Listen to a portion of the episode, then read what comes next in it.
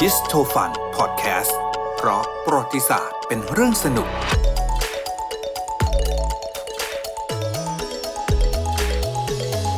หลาย EP นะที่เราเฉียดไปเฉียดมา ม เรื่องของการล่มสลายของสหภาพโซเวียต โอ้โห นะ นี่จะมาลงลงดีเทลให้ใช่ไหม เออแต่เราก็ยังไม่ไม่ เออ ลงลึกมากอะนะครับ ค่ะ สำหรับคอนเซปต์ของรายการเราก็คือ อ่า เอาเรียกพอให้ได้เห็นภาพ ใช่ นะฮะ ใช่ใช่ ที่เราเฉียดไปเฉียดมาคือเราพูดกันอยู่เสมอว่าพอสงครามโลกครั้งที่ 2 จบลง ค่ะ มันก็เป็นช่วงสงครามเย็น อ่า และสงครามเย็นจบลงอย่างเป็นทางการ ก็ตอนที่สหภาพโซเวียตล่มสลาย ใช่ ในปี 1991 ค่ะ แต่เราไม่เคยลงไปขยี้ว่าไอ้การล่ม ที่ ส มา ลาย ที่ ของ ไป สหภาพโซ ใช่ เวียต ไหม เออ มันมาจากไหน ปัจจัยอะไรบ้าง ค่ะ นะฮะอ่ะ เผื่อ ถ้าโดย ไม่ทันเนาะเด็กยุคยุคใหม่อาจจะไม่ทันรุ่น อ่า เรายังทันนะ รุ่นเราทันรุ่นเราทัน ใช่ อืม ใช่ เอ่อถ้าเอาเอาภาพรวมก่อนแล้วเดี๋ยวค่อยค่อยขยายนะฮะ ค่ะ ปัจจัยที่ทำให้สหภาพโซเวียตล่มสลาย มันก็จะเป็นเรื่องของการขึ้นสู่อำนาจของมิคาเอลกอร์บาชอฟนะครับ อ่า เรื่องของนโยบาย Glasnost p e r e s t r o i k a ของเขานะ ค่ะ ฮะ แล้วก็ปัจจัยเรื่องของการล่มสลายของชาติคอมมิวนิสต์ในยุโรปตะวันออก ค่ะ การแยกตัวของชาติสมาชิกในสหภาพโซเวียต แล้วก็ อืม ความแตกแยกภายในพรรคคอมมิวนิสต์เอง ใช่ ทั้งหมดเนี่ยมันมันประเดประดังมาในช่วงระยะเวลาเดียวกัน ใกล้ๆกันใช่ไหม อืม รับไม่ไหวฉันเลยไปไปซะเลยใช่ไหมคะ ครับ เลยต้องล่มสลาย อ่ะอย่างเรื่องแรกคือ ค่ะ ตอนนั้นถ้าเราจำได้คือมิคาเอลกอร์บาชอฟเนี่ย อืม ขึ้นสู่อำนาจนะครับ ค่ะ ในปี 1985 ปีนั้นก็ดำรงตำแหน่งเป็นผู้นำสูงสุดนะครับ แล้วก็ช่วงเวลานั้นเนี่ยช่วงประมาณกลางยุค 80s เนี่ย ค่ะ สหภาพโซเวียตคือมีสภาวะที่ย่ำแย่มากทั้งเศรษฐกิจ ใช่ แล้วก็การเมือง มันก็เลยบีบให้เขาต้องปรับเปลี่ยนเนาะแล้วก็ปฏิรูประบบเศรษฐกิจครั้งใหญ่ เขาพยายามทำ อืม คือไอเดียเขาดีนะครับ ค่ะ เป้าหมายเขาดีเขาอยากจะอ้าวก็มันแย่เพราะฉะนั้นมันต้องทำให้ดีแหละ ใช่ ทีนี้ทำให้ดีทำยังไง มันก็ต้องทำให้มีความทันสมัย ค่ะ ทั้งด้านการเมืองทั้งด้านเศรษฐกิจ ใช่ เพราะเขาก็มองว่าถ้าแบบเดิมเนี่ย มันทำให้มันทุกอย่างมันย่ำแย่งั้นก็ต้องปฏิรูปสิ ก็จริง ๆ ก็คือแบบมันอยู่กับระบบคอมมิวนิสต์มานาน อ่า ใช่ไหมไอ้นี่การการปฏิรูปยุคนั้นมันจะไปไหน มันก็เหมือนกับปฏิรูปไปให้เข้าใกล้ระบบโลกเสรีอะเนาะ เออ อ่า แต่ เขา มัน ทำอะไร ดัน บ้าง กลายเป็นว่าไอ้นโยบายปฏิรูป ค่ะ ของเขาเนี่ยคือคิดว่าดีเนาะ ใช่ แต่กลับกลายมันเป็นตัวเร่งปฏิกิริยาทำให้สหภาพโซเวียตพบกับจุดจบอืม แต่มันก็จะถ้าในอีกมุมหนึ่งอะคุณน้ำมนต์มันก็เป็นสภาวะบีบบังคับเนาะ ด้วย เพราะ ช่ ว่า ไหม ในเมื่อรอบๆยุโรปแถบแถบตะวันตกอะเขาไปอีกแบบหนึ่งละแล้วเขา อืม มีความเจริญที่แบบว่ามากกว่าอย่างชัดเจน มันก็ถูกเรียกร้องจากคนในประเทศตัวเองเหมือนกันใช่ไหม ครับ คะ อืม อ่า ทีนี้ถามว่านโยบายปฏิรูปประเทศของเขาที่ว่าเนี่ยมันคืออะไร ค่ะ นะฮะถ้าตอนนั้นเนี่ยนะฮะ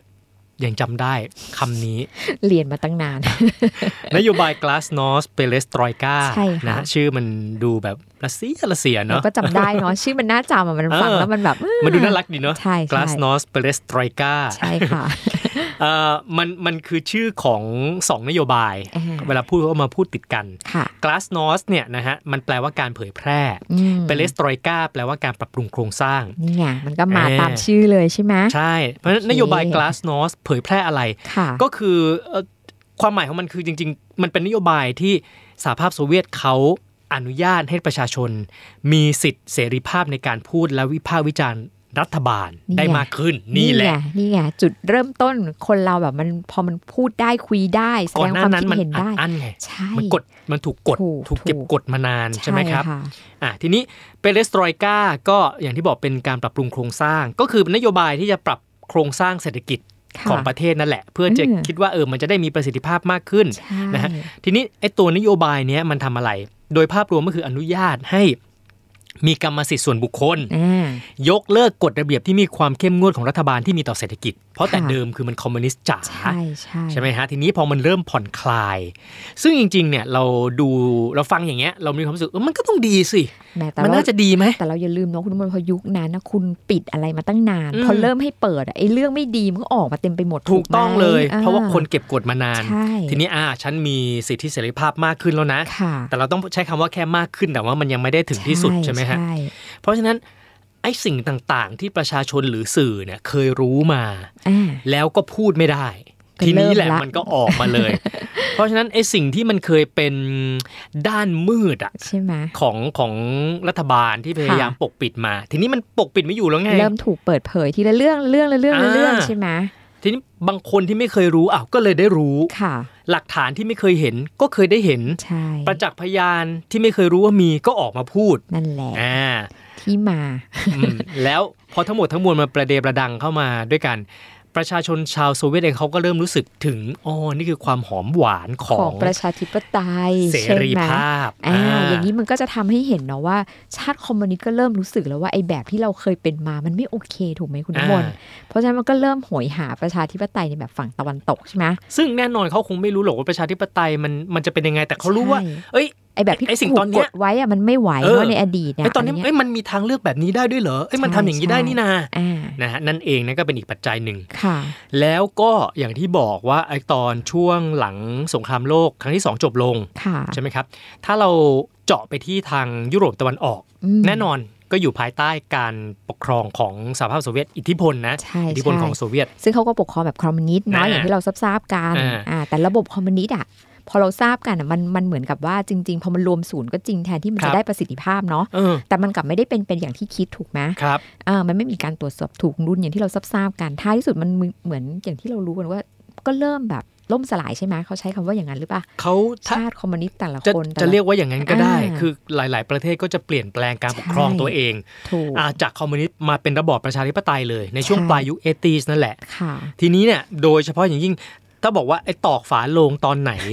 ก็ตอนที่มีการทุบทำลายกำแพงเบอร์ลินนะฮะ ถูกค่ะ อ่า ใช่ ก็เรียกได้ว่าคอมมิวนิสต์ในยุโรปตะวันออกก็ถึงการละอวสานเลย อ่า นะฮะ ช่ ในช่วงนั้น ค่ะ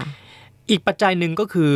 เอ่อการแยกตัวของชาติสมาชิกในสหภาพโซเวียตเอง ซึ่งตอนนั้นเนยเขาเขามีการรวมตัวกันหลาย ถูกต้อง หลายหลายที่ใช่ไหม ใช่ ฮะ ค่ะ ทีนี้เนี่ยชาติอย่างจอร์เจีย อืม ยูเครนอ่า ใช่ ลัตเวีย อาร์เมเนีย ลิทัวเนีย มอลโดวา เอสโตเนีย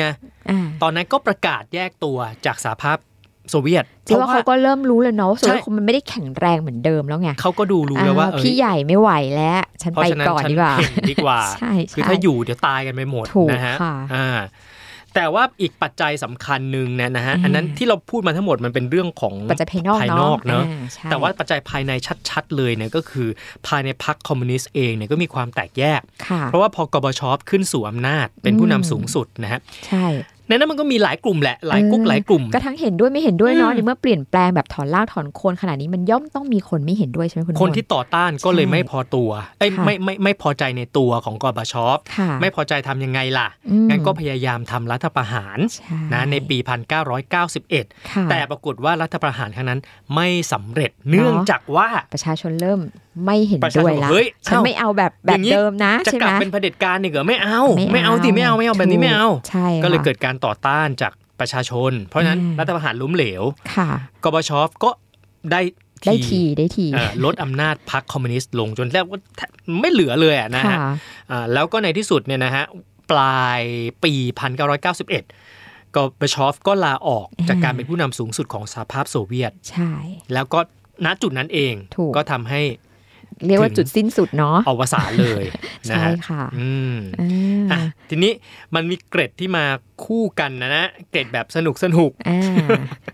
มีมีความสงสัยนะรวม เออ รวมเกล็ดนี้ด้วยไหมคุณมองเมื่อก่อนเนี่ยตอนจะเด็กๆตอนสมัยที่เรายังอยู่มัธยมอะไรเงี้ยเวลาเราเรียนเราจะสงสัยว่าสหภาพโซเวียตกับรัสเซียมันต่างกันไหมถูกไหม อ่าอ่า อ่า อ่า แล้วทีนี้ในในทางในทางกฎหมายเนี่ยเขาต่างกันไหมคุณน้ำมนต์ เขาก็ถือว่า